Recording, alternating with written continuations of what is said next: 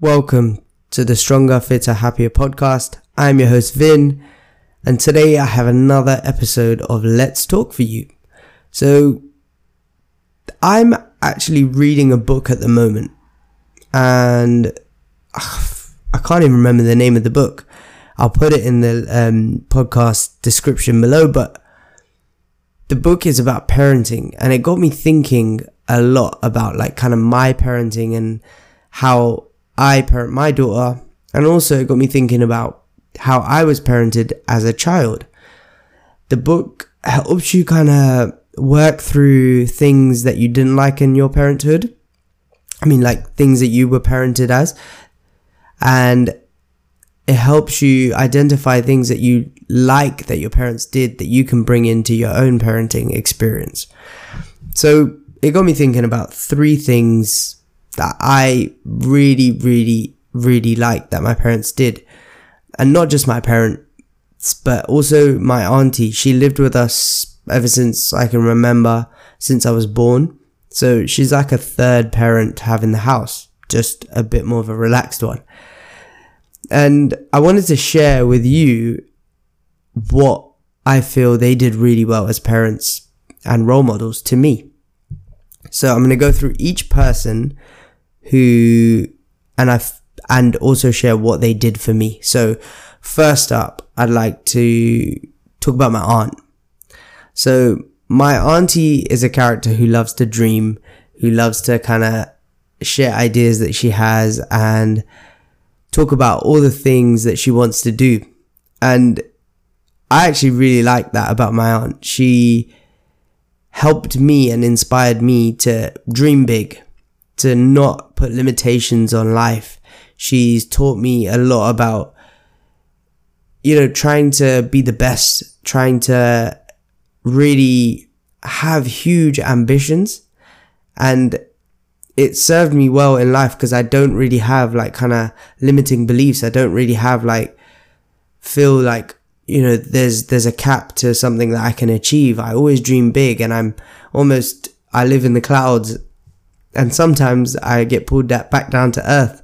But like I have this, you know, kind of drive in life to always achieve something more and more and more. And I don't really have like kind of limitations on what I dream about in terms of like what I want to achieve. And I have really high hopes for my future. And that kind of leads me on to the next person. And the next person is my mum. And having that you know, kind of big dream, big kind of mentality. My mum's also supported that kind of dream big mentality with positivity and optimism. So she's really drilled that into me since a young age.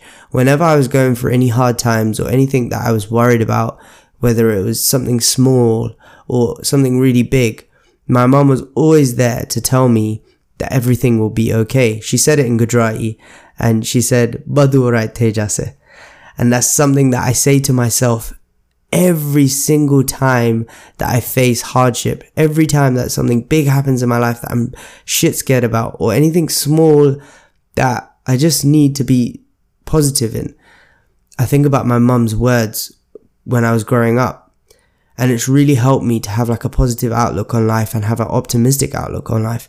And that coupled with the dream big leads to kind of me being very driven to achieve big targets and also be very positive and optimistic about the future. And I think that helps with really, like a majority of the time, I'm always happy. And I think that's why, because of these two people.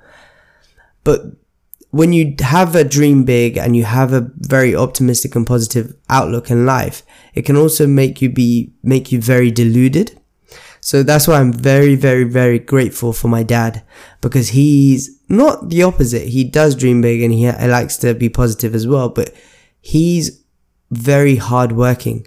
So he's very practical in the, in, in the kind of mindset of if you want something, you work for it. If you, you know, you, you earn your rights to enjoy your life. You work hard and he's someone who's from a young age, all I can remember him doing is working He's always worked long hours. He's always been very driven to work hard. He always kind of puts in an effort to things that he cares about.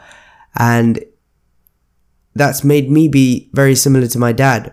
Now we have that trait where we don't work hard in areas we don't care about, but when there's something that we really want to achieve, we both work very hard at it.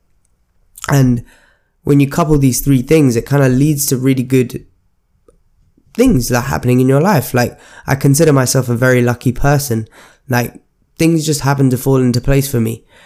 And that I think is down to the way I was raised as a child. Like having the dream big mentality, having the positive and optimistic outlook, and also having that, you know, like that groundedness to work hard to achieve these goals is what I guess is luck, is what's created this lucky life that I guess I have.